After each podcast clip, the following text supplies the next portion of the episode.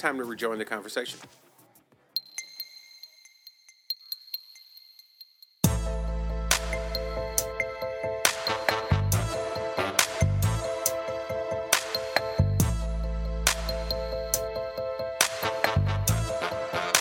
And we are back. Okay, here we go.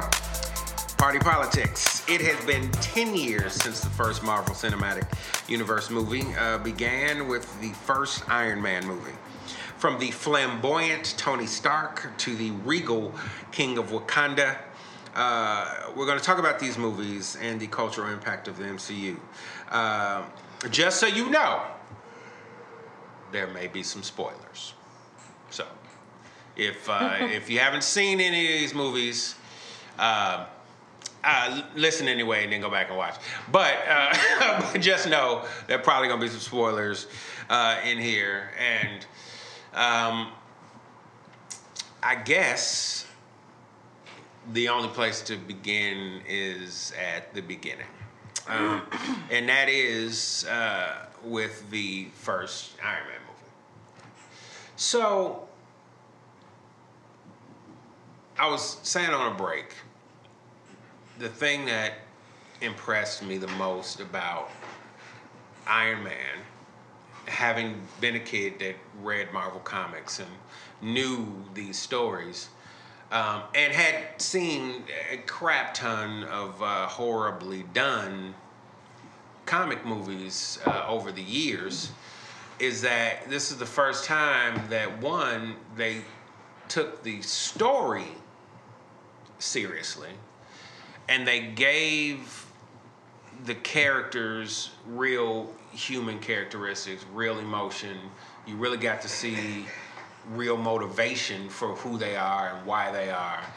And on top of the fact that the um, that the uh, you know the effects were amazing. You know, getting to see um, getting to see you know the billionaire. Uh, playboy philanthropist Tony Stark get into the Iron Man suit for the first time. Um, it, it, was pretty amazing, and uh, and that of course starts the journey of the Marvel Cinematic Universe. So, at the inception, um, Marvel Studios decides they want to do something that's truly ambitious. And that truly ambitious thing is they want to tell a story that's going to require multiple franchises creating mega franchises that tells one story that arcs over a 20 year period of course. In multiple universes. Yeah, exactly. Because in the universes. comics, uh, in the comics, uh, Marvel has what they call the Marvel multiverse. So there's, it's it's such a layered uh, thing in the comics. So how do you boil that down to film? And then how do you tell the story you want to tell, which generally is the Infinity Story. And at the 10, now here's what's funny at the 10 year mark, we're actually truly only in the middle, you know, of the story. So, you know, starting with Iron Man, you have Tony who, uh, you know, who gets kidnapped because uh, he and he finds out that his weapons that he thinks are only going to the American government are being used on the black market, uh, and the people that kidnap him are in the Middle East, and they want him to recreate uh, one of his more deadly weapons for them, for their use.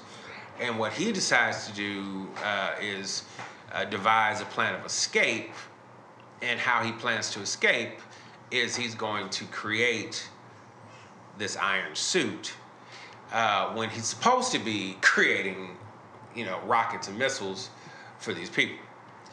Um, and just how the story is layered, how he has to build the suit, how he has to create a create a power source for something that large to be able to move it because you're not you're you are not physically going to be able to get in that suit and move it with your own physicality um, and then of course uh, having created the suit escaping his situation um, gives him the idea for iron man.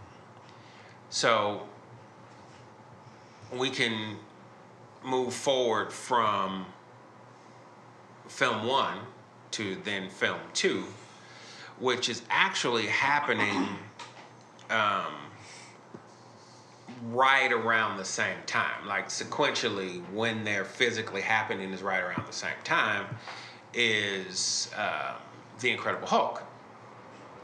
And of course, anybody who knows anything about the Hulk, uh, Dr. Bruce Banner, um, he gets uh, in a horrible accident, infused with gamma radiation, and uh, that uh, that allows him to turn into uh, a, an enormous green rage monster that uh, is basically uh, unstoppable by anything on our planet.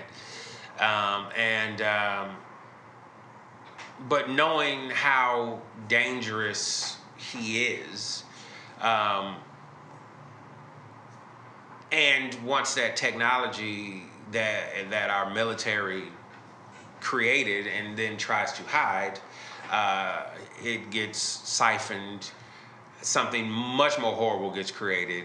Um, once the Hulk defeats it, then he has to, or he tries to go and hide, uh, so that he can um, try to get some control over this thing because at the time he has no way of controlling because if he gets upset in any way he just can glick out and turn into this thing and you know he doesn't want that to happen. Um, after that um, actually let me I'm, I'm, I'm, I'm looking at your cheat notes over just over your shoulder. I'm turning at your cheat notes. You've got uh, uh, then Iron Man 2, uh, which uh, moves moves this story forward because um,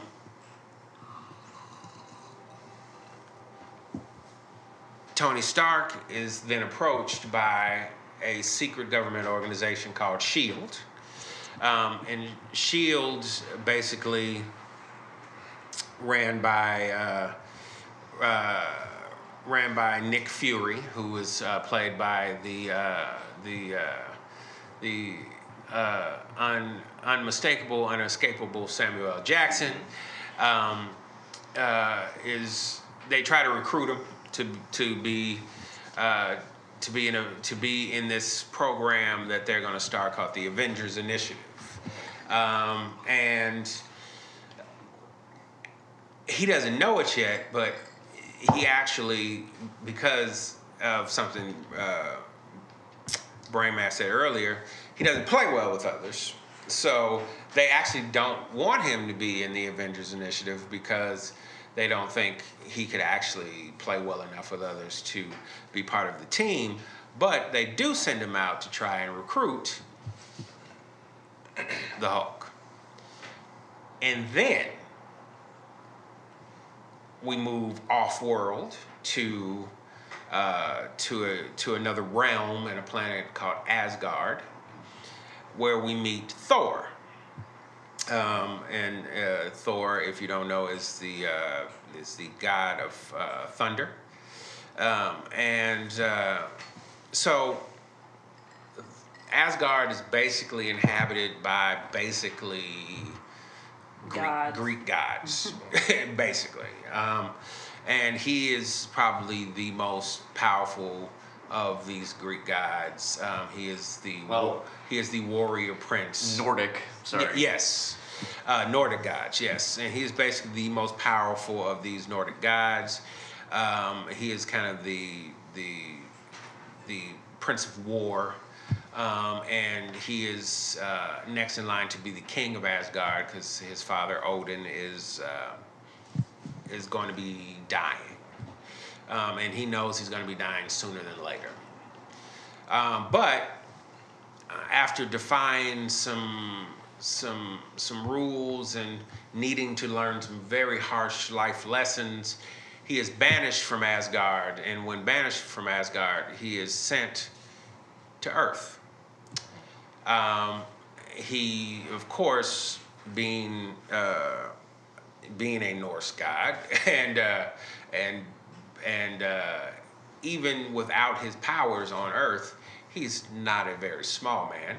So uh, it's very difficult to uh, do anything with him or, or subdue him. Uh, but he meets uh, he meets some scientists that uh, he befriends. He actually falls in love with one of them, and his brother, who is also the Norse god of mischief, Loki, um, who has uh, always been jealous of his brother, sends something called the Destroyer to Earth to try and kill Thor. In doing so, they basically level a small town. Uh, Thor gets his powers back because they were stripped stripped from him when he was sent here. Um, but that puts Earth on alert that we're not alone in the universe. And as Nick Fury says in another movie, uh, we are uh, hilariously outgunned. So they begin to develop weapons to try to fight in a possible invasion. Because all we know is now we know that we aren't alone in the universe and the things that came down here were amazingly powerful and we don't have anything on earth to fight them. So they used the technology from the thing that thor destroyed to create new weaponry.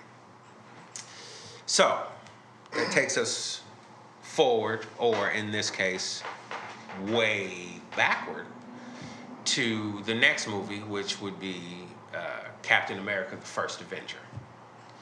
So, in the first Captain America movie, we go back to uh, World War II. Um, the world is fighting the Nazis, but there's also a secret organization working within the Nazis um, that is looking into um, possible like metaphysical and otherworldly ways to win the war, headed by um, somebody called the Red Skull, uh, that he found an otherworldly object called, and this is important out there in podcast land, the Tesseract. Mm. Um, they developed, yeah, go ahead. Is that this that box? That, that is the blue blue box, the blue glowing box. Okay, I've heard so, about that. Quick, So- uh, quick trivia on that one. The Captain America First Avenger was the had the lowest budget, I believe it because it was all tied with one other, Mm-hmm. Iron Man. I mean, it was tied. I mean, Captain America was all like. It didn't have as much CGI, I would guess, because it was all about you know World War One or two or whatever it was. Yeah, it was all on Earth. It was all. Uh, So, are you gonna tell us about the Tesseract? uh, Oh, I, I just would like to know. I, I, okay, so yes, so the Tesseract. Um, this is the first time. So now, if you notice, um, in this timeline, we are now at movie one, two, three, four, five. Before you even get the hint of something called an Infinity Stone, and at the time, you don't even know it's an Infinity Stone. You just know it's powerful on a level that we don't understand. Okay. Um, and what the Tesseract has the capability of do is um, it has the capability of uh, warping or moving you through time and space. So, um, so he finally gets the uh, showdown with Red Skull um, as the movie goes on. Uh, they're in a plane crash because he's sending these. They created all these weapons created off of the Tesseract, uh, Tesseract's energy, um, and he gets into a final battle with Red Skull in a plane. Um, uh, somehow or another, You're getting like way too deep into the conversation. well, I'm really trying to just give the finer points, to the truth. Uh, so, Red Skull gets sucked through a time portal out of the plane somehow. Plane goes down, crashes. You didn't really have to tell him that. You could just say, Plane goes down, crashes in the ocean, uh, and it freezes Captain America. Uh, and you don't see Captain America again until uh, the next film, which is the first Avengers film. So you bring Cap, you wake Captain America up. Uh, he's been, he finds out he's been asleep for 70 years. So any attachments that he had, uh, they're all either dead or extremely old at this point. Um, and he also finds that they found the Tesseract. And he's extremely upset because, of course, they should have left the Tesseract on the bottom of the ocean, but they didn't know what it was either. So they brought it up, they were experimenting on it, trying to figure out what it was.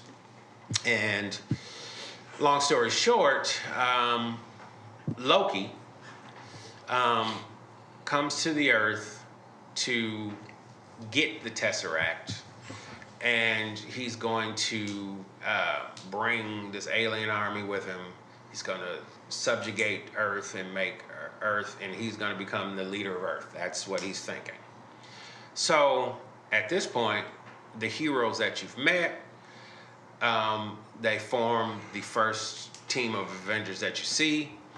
They defeat Loki, and they take the Tesseract to Asgard off Earth, um, trying to keep it safe by the end. But that leaves the world scarred because this is not only the, the first time that the world at large finds out that we're not alone in the universe, but there's a massive battle that levels a huge chunk of Manhattan um, in in in this movie. So now let's go forward. That brings you to Iron Man three. So in Iron Man three, you realize Tony's got PSD because PTSD. uh, yes, because he's the one who uh, winds up saving saving the world because uh, the the U.S. government's just gonna throw a nuke at it because that's kind of what we think to do. Uh, he actually pushes the nuke through a through a space portal that the Tesseract opened. Uh, it explodes on the other side of that dimension, blowing up those ships, and we are now left with a bunch of dead alien carcasses and and all kind of other larger things um, left, just left in the middle of New York City. So. Um, there's other plots in that, but this is the stuff that means anything for the story. Now, you go to the next film, Thor: The Dark World, where you finally see uh, the second uh, Infinity Stone, which uh, is called the Aether. The Aether actually doesn't take form of an actual stone. It's uh, really like an ether. It's, it's kind of formless, but it in, it infects you, and uh, and then you know, and, and it turns turns you into like an evil type of a, a weapon. Um, there's a huge battle. It takes place on Earth because uh, there's there's there's a people that are trying to control the ether, which are um, the uh, uh, the dark elves. I was uh, I keep wanting to say the frost giants, the dark elves. Uh, anyway, so uh, they're defeated. That substance is then moved off Earth uh, with somebody called the Collector for safekeeping. Which brings us then to the next movie, Captain America: Winter Soldier, um, where you learn that Captain America's best friend, uh, Sergeant Bucky Barnes, um, who was killed in the first Cap movie, uh, wasn't actually killed. You find that his body was retrieved by Hydra, this uh, organization that was embedded in in the uh, in the Nazis, um, and he was experimented on and basically turned into an evil Captain America, and sent out on missions to assassinate. At some point, Cap happens to see who it is, realizes that's his friend, and now he goes into the mode of wanting to save his friend. And his friend, it takes him almost all movie before his friend gets his head back and realizes that he does recognize Cap. Almost, almost before he kills Cap. So, um, then we take a complete detour and we move all the way off world. We go to Guardians of the Galaxy. About saying, as you can see how, as you can see how intricate the story is, and how many franchises it touches already. You go off world and you meet a completely new set of characters. You know, you meet uh, that. You know, like I said, I won't get off into every single character you meet, but you meet a completely new set of characters and you realize that there's now a third Infinity Stone that uh, the overarching villain that you actually don't really meet until the current movie, uh, Avengers Infinity War, Thanos, um, has sent somebody after this third stone. Um, that third stone can destroy a planet just by touching down. So, um, all that all that happens. The Guardians of the Galaxy they finally come together and realize who they are and how powerful they are together. They stop that villain. They take that stone, move it off Earth, and uh, and hide it with uh, hide it with uh, another another race of beings called the Nova Corps, so that once again you don't want you don't want these things together. That's the whole point of them. It's they're too powerful together. So you want them as separate as possible. So then you move to in the next Avengers movie, Age of Ultron. So Tony, after everything he's been through, PSD, all of that, he's like, in order to save the world, he's going to create something called the Iron Legion, which is basically a bunch of robotic Iron Man suits that he's going to uh, have all over the world um, to help the Avengers defend if need be. In the process, he realizes that the stone that they took from from Loki has properties, and they realize that's an Infinity Stone. Well, they don't realize it's an Infinity Stone. They realize it has properties that can help them create actual AI. And without even thinking or hesitating, he's thinking, I'm going to create this AI, I'm going to give it the directive to save humanity. But uh, as all robots do when you tell them to save humanity, uh, it starts running its own set of reasoning and realizes that humanity is humanity's problem and wants to kill everybody. So they stop that creature. In that, they create a being from the stone that was in Loki's Loki's staff, uh, and that is becomes another Avengers character. Uh, move forward um, to a to a film that actually had nothing to do with. Um, Infinity Stones, but uh, a, a, great character uh, in the Avengers world, Ant Man. Uh, I won't get too deep off into Ant Man because it doesn't touch the Infinity Stones, but fun and super funny movie. Um, I think you probably really like that one, Big Dave, if uh, if uh, if you want to see some other ones that have a lot of humor. You move forward then to Captain America: Civil War, which you see the discontent growing between Tony and Cap, who kind of are the de facto leaders of the Avengers team.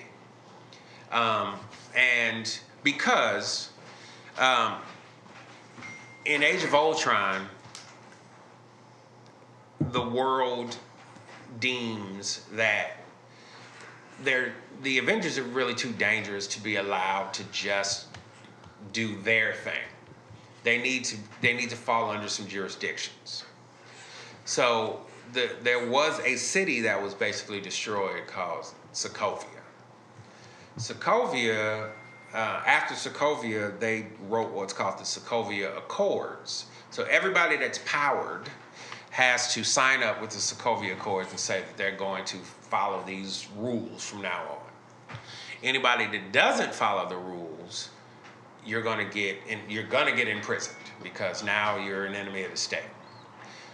What happens is half of the uh, half of the Avengers signs, half of the Avengers doesn't sign, and that gives the conflict. Yeah, that gives the conflict. So,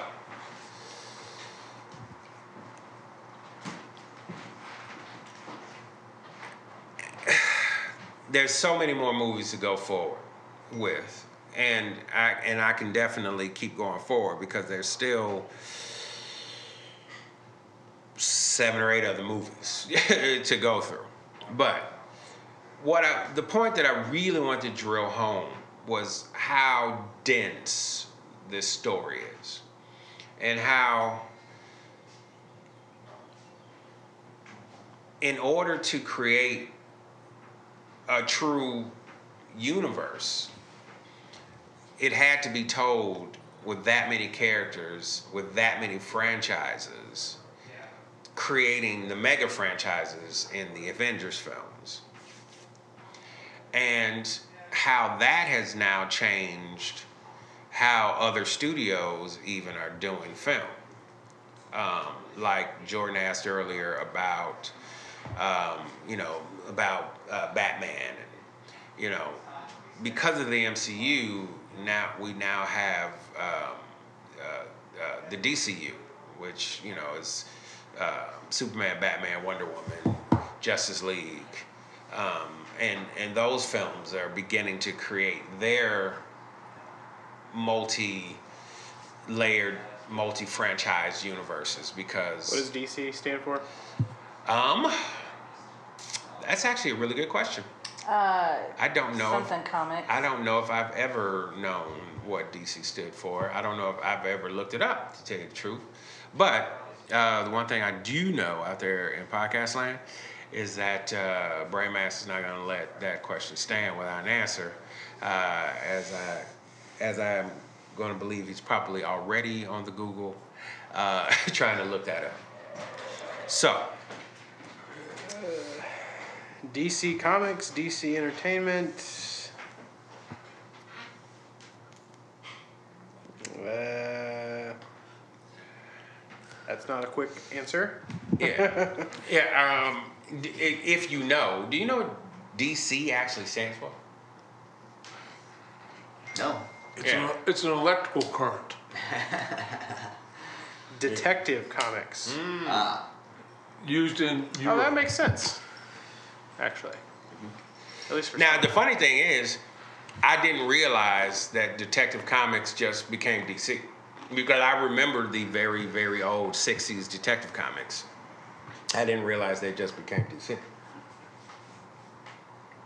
So, um, without going through through the end of the timeline, um,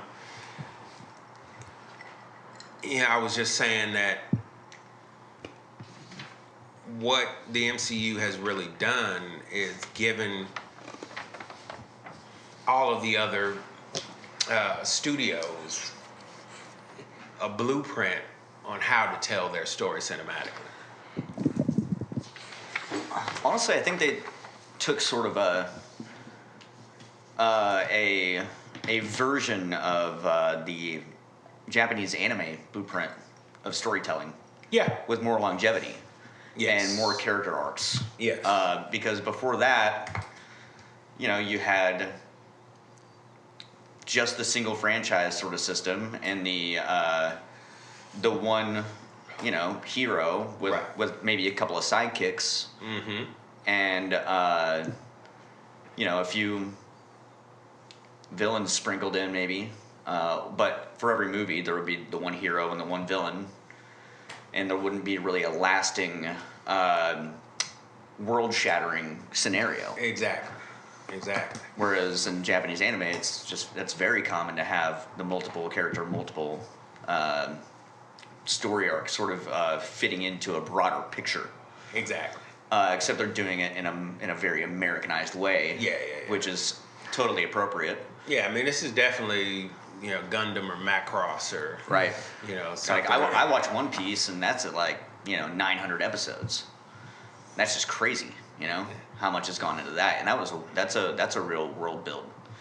Uh, that's one of the more intricate ones, but you know there's a lot of stuff out there. But yeah, it is very great what they're doing, and I hope that there, we'll see more more stuff like this that gets fleshed out better because Yeah. it's just a great way to tell a story. yeah.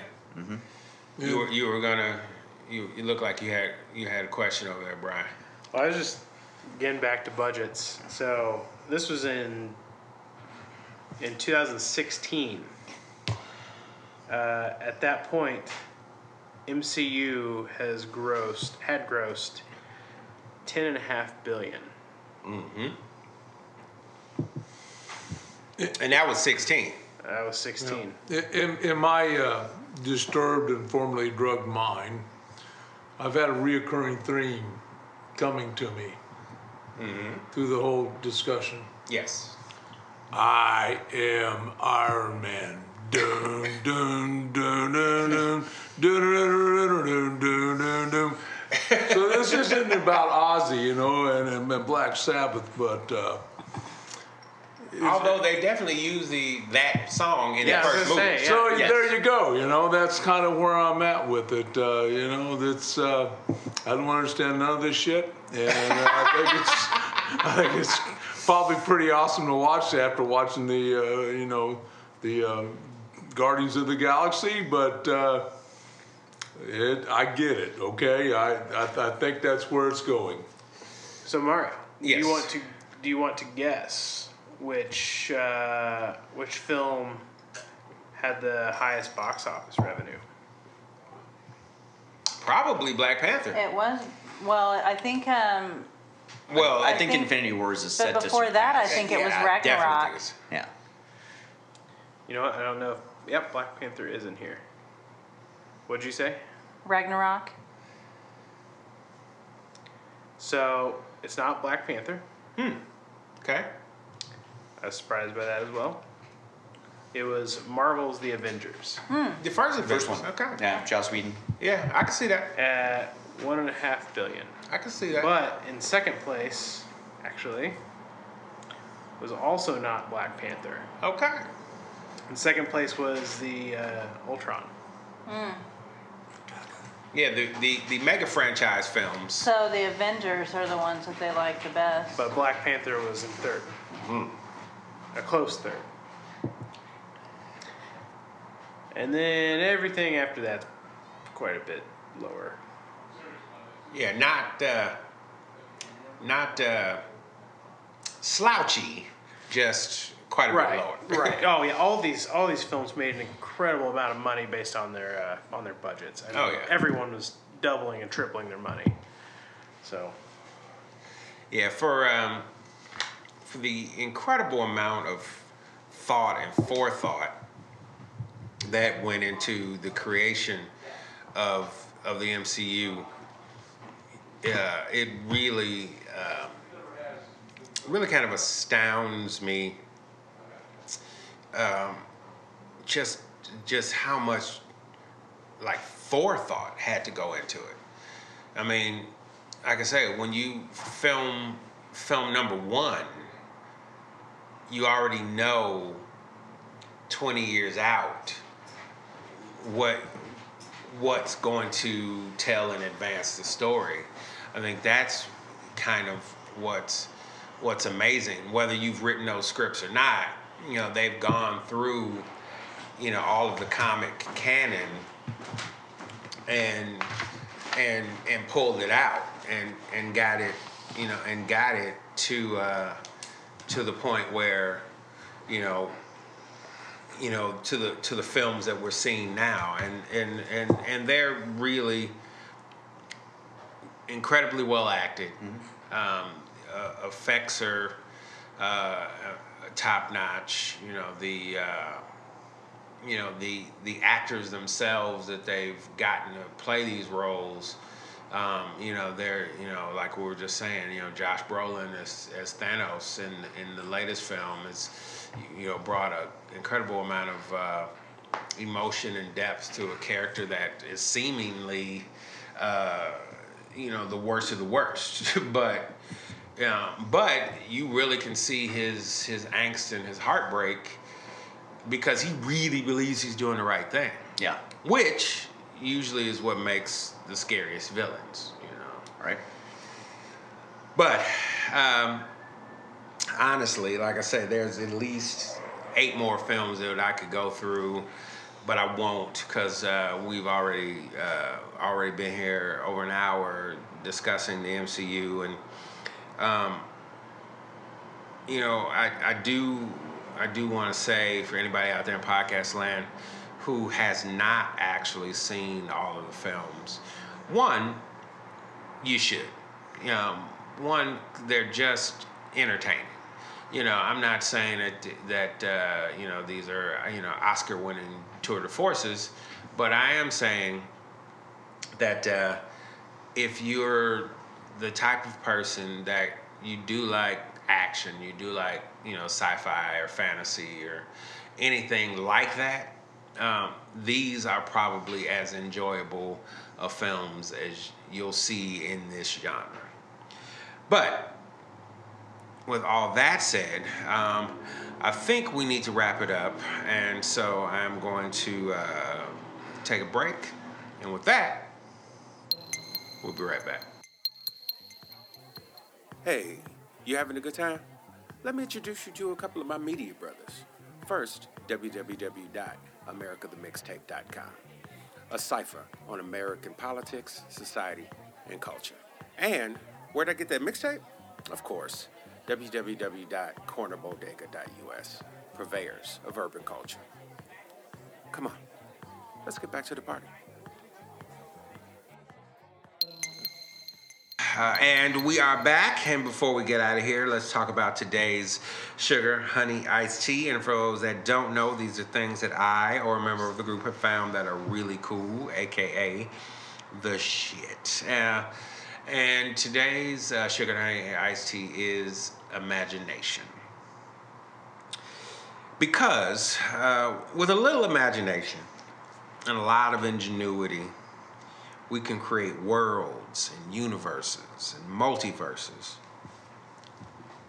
Even podcasts for those of us that uh, like to nerd out on those things.